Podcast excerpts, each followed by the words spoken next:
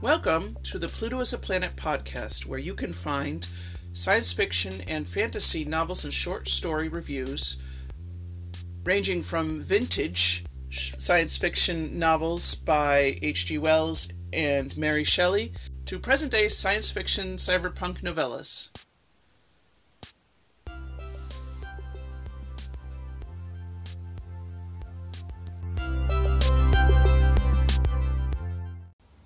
In this episode, I will be reviewing the short story The Black Destroyer, written by A E Van Vogt.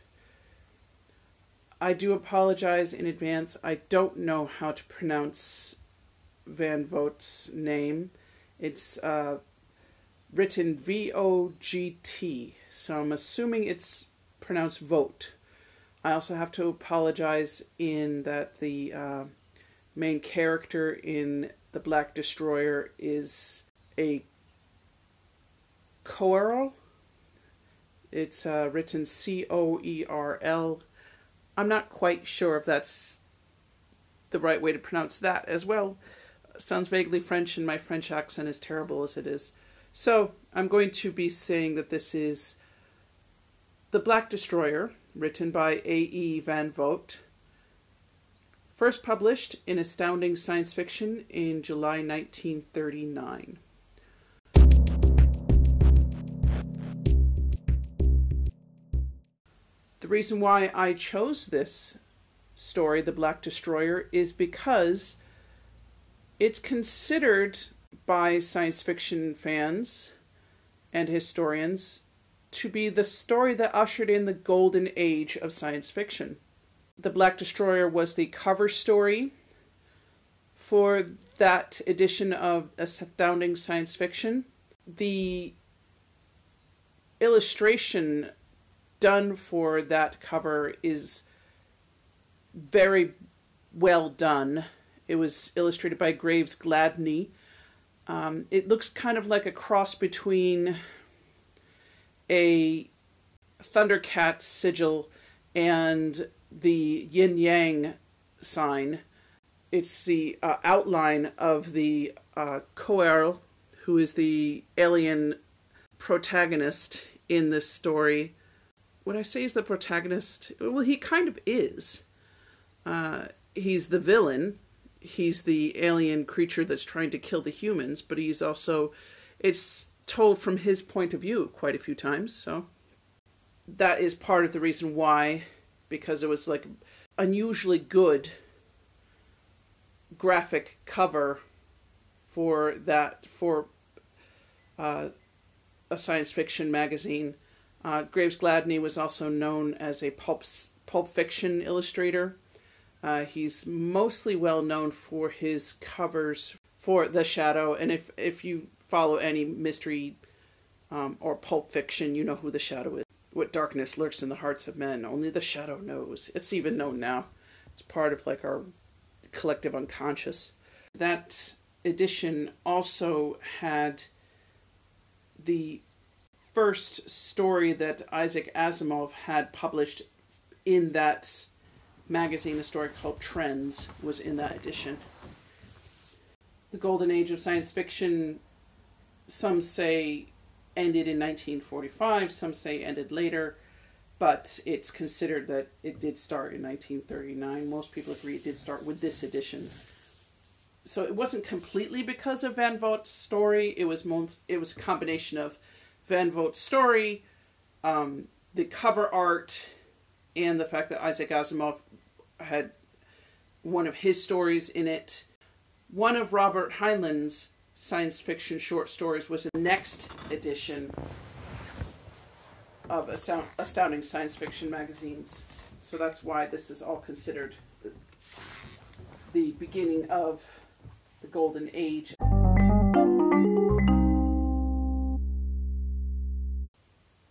Opinions differ on A E Van Vogt's writing.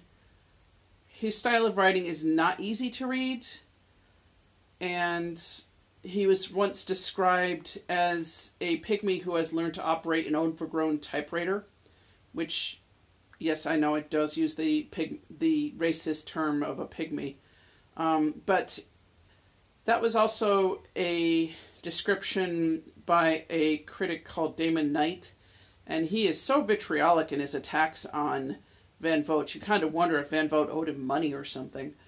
Um, he is not an easy writer to read. It doesn't flow as easily as you would hope it would, but it's interesting to read. Philip K. Dick, who I will be reviewing at some point, um, who wrote Do Androids Dream of Electric Sheep and other great sci-fi novels, he cited him as one of the science fiction authors who influenced him the most.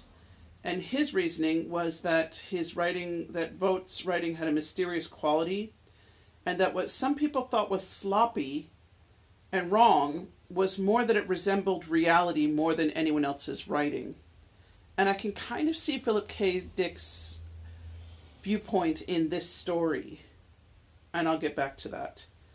But it seems like Van Vogt is kind of like Marmite. You either love him or you hate him. The S F Writers of America named him their fourteenth Grand Master in nineteen ninety-five. He did not win any other sci-fi awards. His writing has influenced science fiction a great deal. Um, everything from the fact that this short story and the short story involving this same crew that he wrote pretty soon afterwards were so close to the plot of the movie Alien that Van Vogt sued for plagiarism and actually won an out-of-court settlement, and um, twentieth Century Fox had to pay him fifty thousand dollars, which is not too shabby. It's true, though, because it's kind of... Van Vogt does have that sense of suspense. He captures that very well. And the main idea of people, humans, not taking an alien life form seriously enough, I can kind of understand. And the alien life form viewing, viewing humans as prey. Van Vogt did write several short stories. A lot of his short stories were then kind of compiled into novels. He did that a lot. This short story, The Black Destroyer, became a longer novel that also included stories about this, um, separate stories about this crew traveling through space, not unlike Anne McCaffrey taking the ship Who Sang and making it into the short story into a complete novel, and you know, that that whole thing. It's been very popular. It's a very popular thing to do. It's kind of a thing of the, if the, if the fans like it, then you gotta, you know, it's what the customer wants. And if the customer wants it, then the customer's right, sort of thing. Van Vogt's influence on science fiction, like I said before, was, was quite huge. Um, a lot of science fiction writers have cited him as an influence. It's, it goes from everything from a type of cannabis being called the Black Destroyer, which must be that uh, there must be some cannabis growers in, in Colorado somewhere who are also science fiction fans, to other authors using the Coeurl as a, a character in their novels, or the aliens actually use the, the the vocalization of the Coeurl, of like of like the the word Coeurl as like their vocalizations. I remember there's an episode in Star Trek where there's a creature that like sucks the um, salt out of people, um, and that's where it gets its energy from. Sucks all the salt out of people and kills them that way. And the Coeurl kind of does that by destroying people, and it has like tentacles on, on its shoulders that like ha have either fingers or suction cups at the end um, of them, and like they suck up the phosphorus out of people. So I'm thinking that that the uh, writer of that episode of Star Trek probably read The Black Destroyer and was kind of like tweaking it a little bit, although that character was far different. It wasn't it wasn't a cat-like creature. So that's all I know about A E Van Vogt. And now I will start with the story of The Black Destroyer.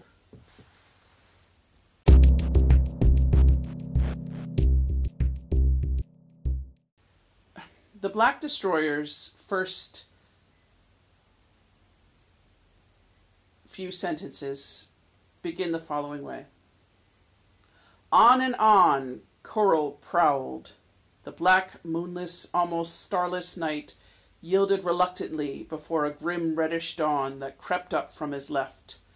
A vague, dull light it was that gave no sense of approaching warmth, no comfort, nothing but a cold, diffuse lightness, slowly revealing a nightmare landscape. Black, jagged rock and black, unliving plain took form around him, as a pale red sun peered at last above the grotesque horizon. It was then Coeurl recognized suddenly that he was on familiar ground. So, as beginnings go, that's quite a good beginning. I like it that it is from the Coeurl's point of view. He doesn't, uh, Van Vogt doesn't write it as on and on the Coeurl prowl. It was on and on Coeurl prowled. Like, it's, it's not necess- it's not his name. You could, like you could say on and on Uh, Jacob prowled. It's not like that, because Coeurl is also the name of his species, so he doesn't have a name. The style of writing is almost like James Joyce. It's like Ulysses, you know, when you try and read Ulysses, and it's like all the adjectives come, just kind of weigh you down. You know, the black, moonless, almost starless night. Uh, you know, yielding re yielded reluctantly before a grim reddish dawn. But it definitely sets the tone of a grim situation, and it makes you kind of wonder what's happened here. When Coeurl recognizes that he's on familiar ground, he realizes that he had been, he had traveled the entire planet's surface for the food, to find the food that his species ate. Um, he describes it as um, creatures that had id, or uh, id creatures um, that looked like little snakes or something, and he kind of sucks the energy out of them. It was kind of odd that he described it as id. I kind of had a hard time figuring out what he was talking about. Um, I was thinking maybe he was sucking out their life energy, or because it was id, I'm thinking, is it their souls? Is it, what is that, what exactly is he, you know, what nutrients is he gaining from this? Um, so that was a bit difficult to understand. He's described as like this giant cat-like creature that whose his front legs are twice as long as his hind legs, and he's, I think he kind of looks like uh, Zuul from uh, Ghostbusters, if you remember, like, you know, you know uh, the Keymaster. Um, I know, the Gatekeeper, Zuul, you know, and, and uh, Vinz Clortho, the Keymaster, those two kind of like, sort of cat-like, dog-like creatures um, that uh, the Ghostbusters fought. Um, that's, that's what I imagine he looks like, um, which is quite a scary creature that if you came across him. But he does have like little um, tendrils that are like kind of what were in place of his ears, and they they they catch the vibrations of creatures around him, and he he can he can manipulate vibrations, and he can, he communicates through vibrations. And I really found that interesting as well, where it's like a creature that constantly just controls the vibrations around him, when if you think about it, all of life is basically on a vibration, and we do communicate through vibrations because, you know, it just happens to be that our eardrums pick up the acoustic vibrations of sound. But everything else is on a vibration, and he uses this much to his advantage later on. So he's basically an immortal creature, and he's been traveling for centuries um, all across his world, subjugating the other coral creatures. Um, not much is mentioned about these other creatures, aside from the fact that he just apparently subjugated them and and took all their food away, but they still lived. So it's technically, I guess, he could still live forever and not have this and not have to eat off of this. He does, he also doesn't, he's not affected by atmosphere. So he's, he can, I don't know how he breathes. And that's one of those things that probably people were saying, oh, you can drive, you know, a Mack truck through this hole in this plot because, you know, these, the, even the scientists are saying, how can he, you know, breathe oxygen and also exist in a, um, in another atmosphere that doesn't have oxygen? And, um, but it's just kind of accepted that that's how he is. So the, uh, the, Coeurl finds out that he has eaten all of the food on his planet that is edible for his kind, which I think, oh, that can't possibly be, because he apparently was a member of a civilization, and this civilization collapsed. And why would he then absolutely eat every single creature that had this energy in it and not like try to breed them, or, you know, try to, you know, possibly grow something else? It's kind of, but then, you know, when you think about it, well, people aren't that much smarter either. Look at what we're doing to our planet. So it could, you know, I can't say that it wouldn't be, you know, possible. Is it's a thing that It's a subject that actually I was talking to with my my uh, my friends the other day, where the whole idea of civilization makes you civilized, and when you take away the civilization, apparently this creature Coeurl had been living for centuries after uh, after his civilization collapsed, so he had reverted back to this almost mindless creature that just wanted to get food and just concentrated on hunger. That he did have the capability of being able to think higher, but it's kind of like that, that, you know, pyramid of Maslow's pyramid hierarchy of needs.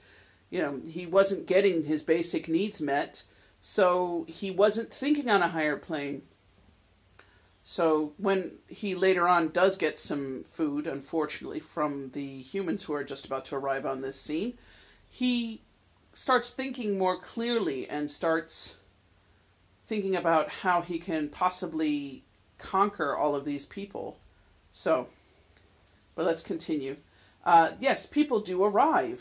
And this is also a really great description of when he sees the, um, when he sees the spaceship land. Van Vogt writes, Coeurl exploded from his startled im immobility. With tiger speed, he flowed down among the rocks. His round black eyes burned with the horrible desire that was an agony within him. His ear tendrils vibrated a message of id in such tremendous quantities that his body felt sick with the pangs of his abnormal hunger. So you can, already he's thinking, this is food. He's not thinking that this is, you know, some people to connect with. He's not on that level. He's just thinking, I want to, you know, I want to attack this and eat this. Kind of like a tiger. I mean, you know, when we were in, uh, when I was in uh, South Africa, um, and I was lucky enough to be on, a, you know, at Kruger Park, It was very plain where, you know, you could not get out of your car. You stayed in your car unless there was one spot. It, unless you were inside of you, the compound, in the entire park, there was one spot you could actually get out of your car. And the reason was because you could get off, get out of your car because you were on a bridge that was over a dry river, and you would be able to see a lion coming towards you.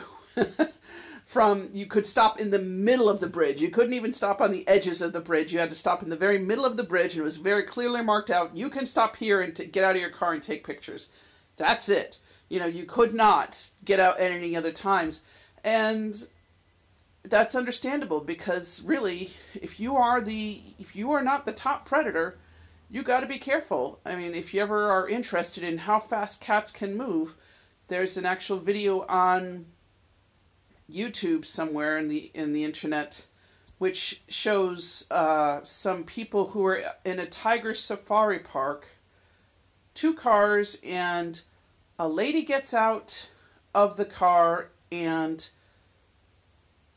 turn goes to the other side of the car to argue with the person who was driving the car, and in the space of an eye blink, a tiger is out there and has actually pulled her into the forest that quickly. You just like you you can't it, it's you kind of think that think that the film has been sped up or something. And another lady gets out of the car and another tiger has come and gotten her. And it turned out that the first lady didn't get killed by the tigers, but the second lady did. And it's a thing of just, you know, if you are not if you're not the top predator, you got to be careful, which is kind of one of the things that I thought of when I when I read this. It's the space travelers in this story are kind of like, oh, look, there's this creature, and oh, you know, he's uh he's quite large, and they're cautious, but they want to get a good look at this creature, and they're they're overly confident because.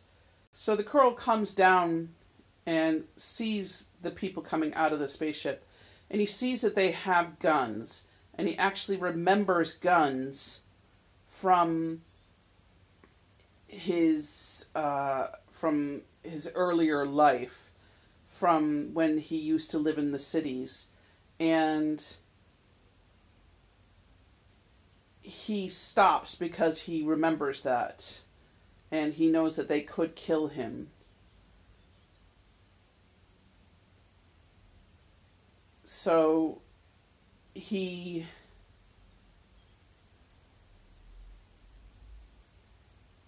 starts reasoning.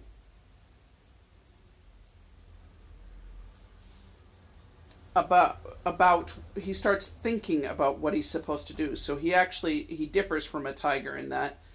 And um, the author, Van Vogt, writes, and this is one of the things where it's like, I can understand why people say he writes awkwardly, because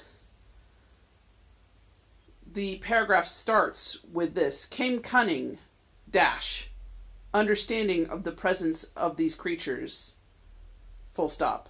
This, Coeurl reasoned for the first time, was a scientific expedition from another star. In the olden days, the Coeurls had thought of space travel, but disaster came too swiftly for it ever to be more than a thought.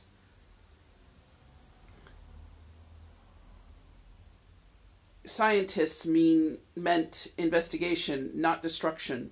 Scientists, in their way, were fools. Bold with this, his knowledge, he emerged into the open. So he then thinks to himself, I'm going to see, get closer to these people and get them to trust me. And then the point of view turns to third person point of view, where it's the point of view of the um, scientists on the vessel. They think, well, maybe we can communicate with this creature. We will learn more about the planet. We will learn more about the the cities that are on this planet, and they just kind of go about their business, and they kind of go exploring the, uh, they're, they're watching the creature, but they they go about exploring the cities that have been left empty, and they're trying to figure out what exactly happened. It's like you came upon the Mayan civilization cities, which people are still trying to figure out why the Mayan civilization collapsed at its peak, kind of like these cities. And it was people, archaeologists are basically deciding that it was uh, lack of food, that they, that the population grew too fast and it outgrew its its um, ability to feed people. I mean, there's probably a couple of other things. There was probably a drought. There was probably wars, you know, all that jazz. But yes, there was. When you come across an ancient civilization, being able to figure out what exactly happened, well, it's a difficult thing. And I can imagine even, you know, they wouldn't be able to read the, the writing in this, you know, if you can't read, if you can't understand the writing, well, then what are you going to do? You just have to kind of guesstimate. And so I can imagine them thinking, oh, here's a great opportunity. Here's a creature that might possibly give us an insight into this. But they also just kind of like let him kind of be their mascot and let him just kind of hang around. And they say, oh, yeah, we're going to keep an eye on him. Well, they think they're keeping an eye on him, but he can move ultra fast, and one of them wanders off, and he knows, he can sense the vibrations of people, and he can sense where they are, and so that guy that wanders off, he disappears for what seems like probably maybe ten minutes, and in that space of time, finds the guy, kills him, smashes him to pieces, and then sucks out all of his phosphorus, and reappears... right, you know, um, you know, quickly back and just kind of pretends that nothing's happened. And the the scientists are kind of like, oh, well, it probably it couldn't be him because everyone was keeping an eye on him. And it was just a moment's inattention, and he's he's already killed a guy. Uh, um, which I think, you know, that maybe the Coeurl was correct in thinking that all scientists are fools. Uh... They actually let him on their their ship. It's thinking, and I'm thinking, okay, uh, you're gonna do any sort of checking for viruses or any sort of like you know health and safety protocol? Nothing like that. You're just gonna let him on your ship, okay? Hopefully he doesn't have a space virus. There's no contamination protocol apparently on the ship. Apparently they think that you know there's no da there's no danger of catching anything. The after the the scientists find the uh, their dead crew member, there's an interesting line in this actually, um, because the character who is the chemist, and his name is Kent, um, gets very upset um, when he finds the uh, the de his dead comrade. And the captain remembers that this guy Kent and the guy who just got killed had, this is, you know, what he writes is they had chummed together for years in the way only two men can. And I begin to wonder, because when, when afterwards Kent gets very upset and, you know, really wants to attack, you know, the um, the Coeurl, and you know, really is passionate about the fact that the Coeurl killed his his friend.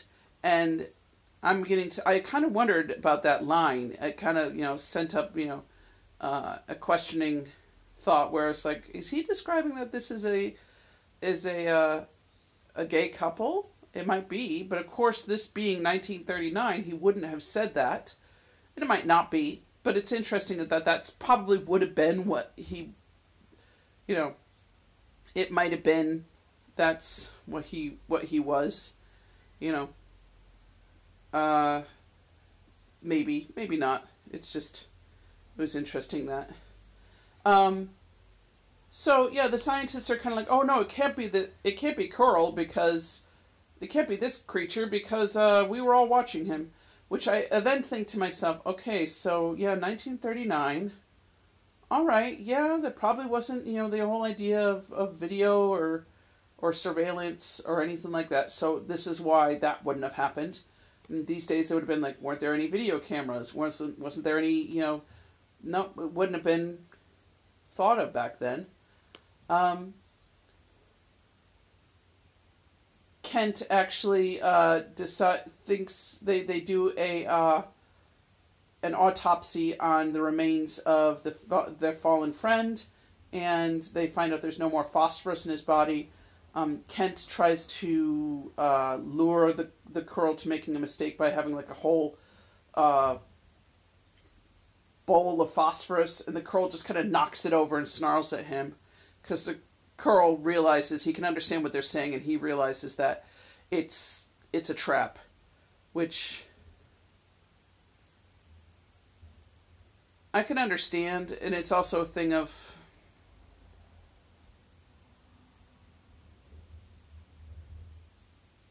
It's, it would have been so much easier if he had just, like, you know, it, it, it's, if he had just, he would have had a whole thing of, you know, a whole, they probably had, were, had the ability to make gallons and gallons of phosphorus, yet he has, he ends up killing people just to, you know, suck out, like, you know, a, a cup full of phosphorus off of them. Um, yet... he doesn't view it that way. The the creature doesn't view it that way, because he's just viewing the people as ants and basically like, oh, well, you know, I'm just going to, I'll just, you know, kill these few people. The the author of Van Vogt does write that there's like hundreds of people on the ship, but th that's never really described very well, because there's only like it's only the viewpoint of a few people, like the captain and a couple of other people. He kills a couple more people. He then ends up being um he was imprisoned. He figures out how to open up his prison, and he kills a couple he kills like seven more people, and then he realizes that he's been found out, and he uses vibration to blow a hole in the wall, and uh, gets into the engine room and creates a ship for himself, and also has figured out how to start the engines on the ship itself and get them into orbit. And because what he wants to do is he realizes that he wants, he doesn't, the only way he can actually get off of this planet is by using the ship, because he does not have the capability of creating his own ship.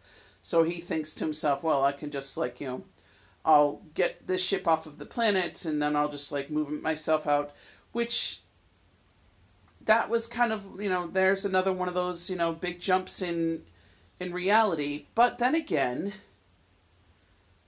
like Philip K. Dick said, life is messy, and the way that the ship members go about trying to stop the Coeurl is messy, and the way that the, you know, because they like try and stop him, and then they make a mistake, and they make a stupid mistake, and it's a thing of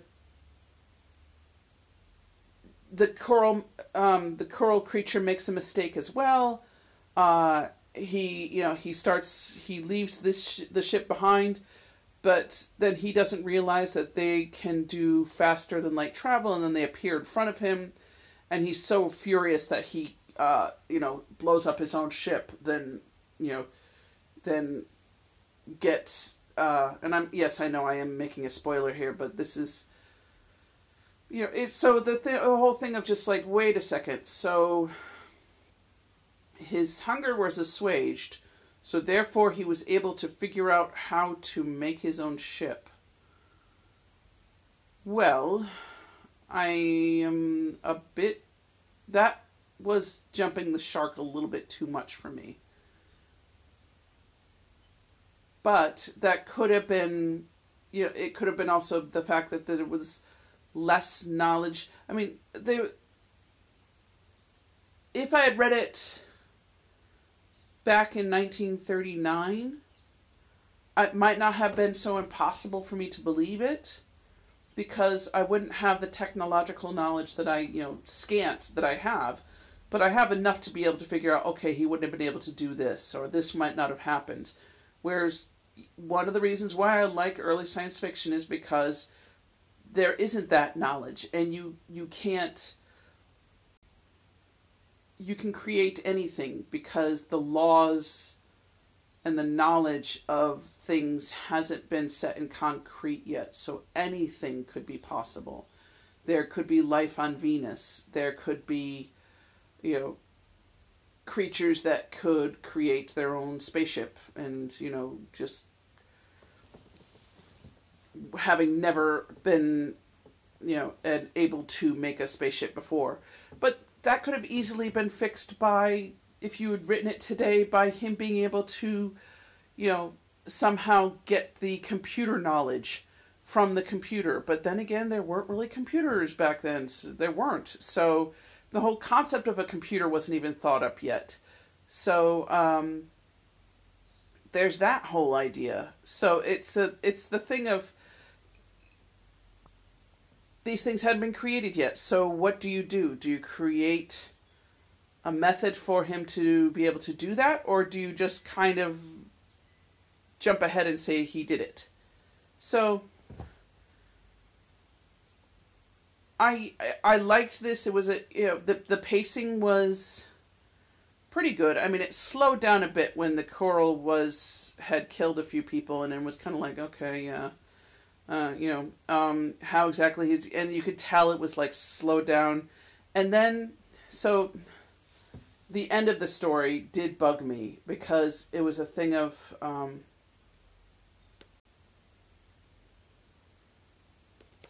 so the Coeurl actually wants to get on the spaceship because, and he wants to create more spaceships with the rest of the Coeurl. Um, because he wants to go out into space so he can just eat more. And that's your classic alien creature, you know, from, think about it from Aliens. What were those aliens wanting to do? You know, they, all they wanted to do was eat. All they wanted to do was just multiply and destroy the whole, you know, the whole world. So they didn't really want to create a civilization. They didn't want to do anything but just eat and multiply and destroy. And that's what that's what this Coeurl was doing. Um, so the ending is it's um it, in the end the the um, scientists decide they're going to go back to the world that where the where Coeurl came from, and they're going to just make sure that they kill all the Coeurl that are left.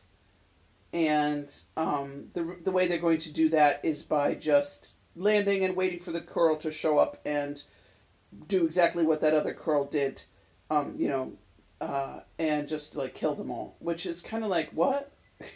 You could just, I don't know, uh, you know, maybe just put some phosphorus down and have them eat it and then find out what's going on and be more...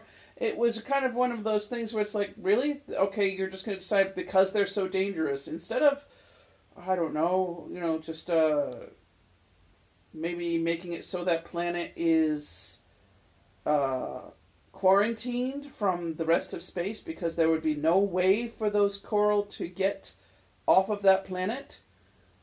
But, you know, okay. Uh, but then it's... Uh, the last line, which was kind of like, it's almost like the the War of the Worlds by H G Wells, where it was like, you know, oh, it was germs that killed the, you know, the evil space monsters. And this one was, it was history, Honorable Mister Smith, our knowledge of history that defeated him. And I'm kind of like, huh?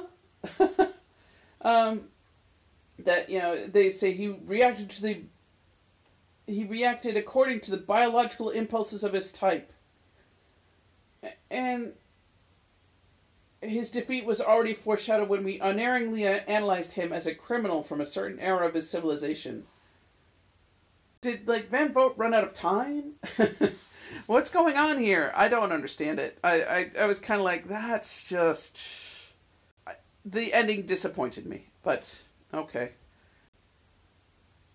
A lot of people have said that they, they consider Van Vogt one of their favorite authors.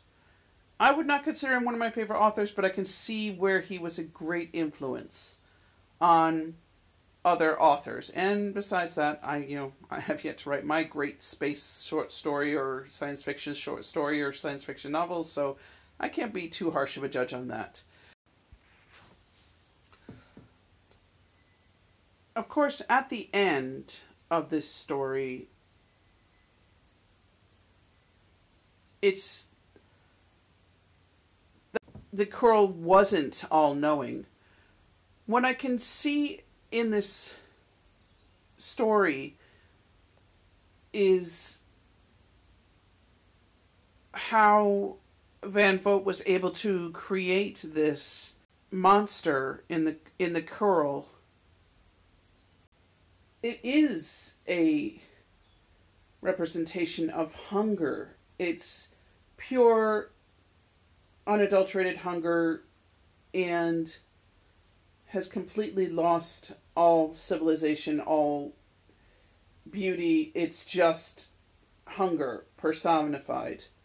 And even with intelligence onto it, it was just thinking about eating more. It's just that whole idea of evil. It was an evil creature, and he created this evil creature that just wanted to consume everything. And he did that successfully, and he did create a truly terrifying idea of this, just this monster that just wanted to eat everything. And how he viewed humans as just the, the carriers, you know, oh, they were just like basically, you know, skin bags holding phosphorus for him. You know, he wasn't even considering them as, you know, he he knew he had to ref, he knew he had to be he had to manipulate them, and he knew they had intelligence, but that didn't stop him from just wanting to devour them. And I can understand why this story combined with this magazine at this time, which was pre-World War Two, um, and such great stories came after it, and it was the time of Asimov and Heinlein and other great sci- sci-fi writers, which Van Vogt was considered one of them. Not like, you know, the brightest stars, but definitely one of the stars in, in the science sci-fi, you know, universe. And he influenced other writers a great deal. Yet again, you know, there's there's no mention of any women at all. There's not a hint of femininity in this story at all. Um, you know, which is fine, but it's just kind of like, I can understand why some people are considering early science fiction was very lacking in the the female point of view or uh, any references to women. But that being said, you know, there were other, there were other female authors, there were other female stories from a female point of view. So that's just, but I can understand this being cited as, oh, look how science fiction has come so far, where it's, you know, it wasn't very diverse. It was, you know, very masculine point of view, and which, you know, that's fine. So um, that was the writing. That was the, that was the, readers of the most of the readers of science fiction magazines back then were, you know, teenagers, teenage boys, and, you know, men. Weren't as many women reading science fiction, which there's a lot more now. So I hope so. So that's my review of The Black Destroyer, and I hope you enjoyed it.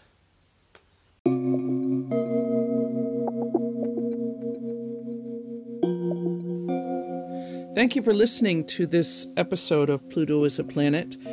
As always, if you have any short stories or science fiction fantasy novel that you would like me to review, please let me know through Anchor messaging.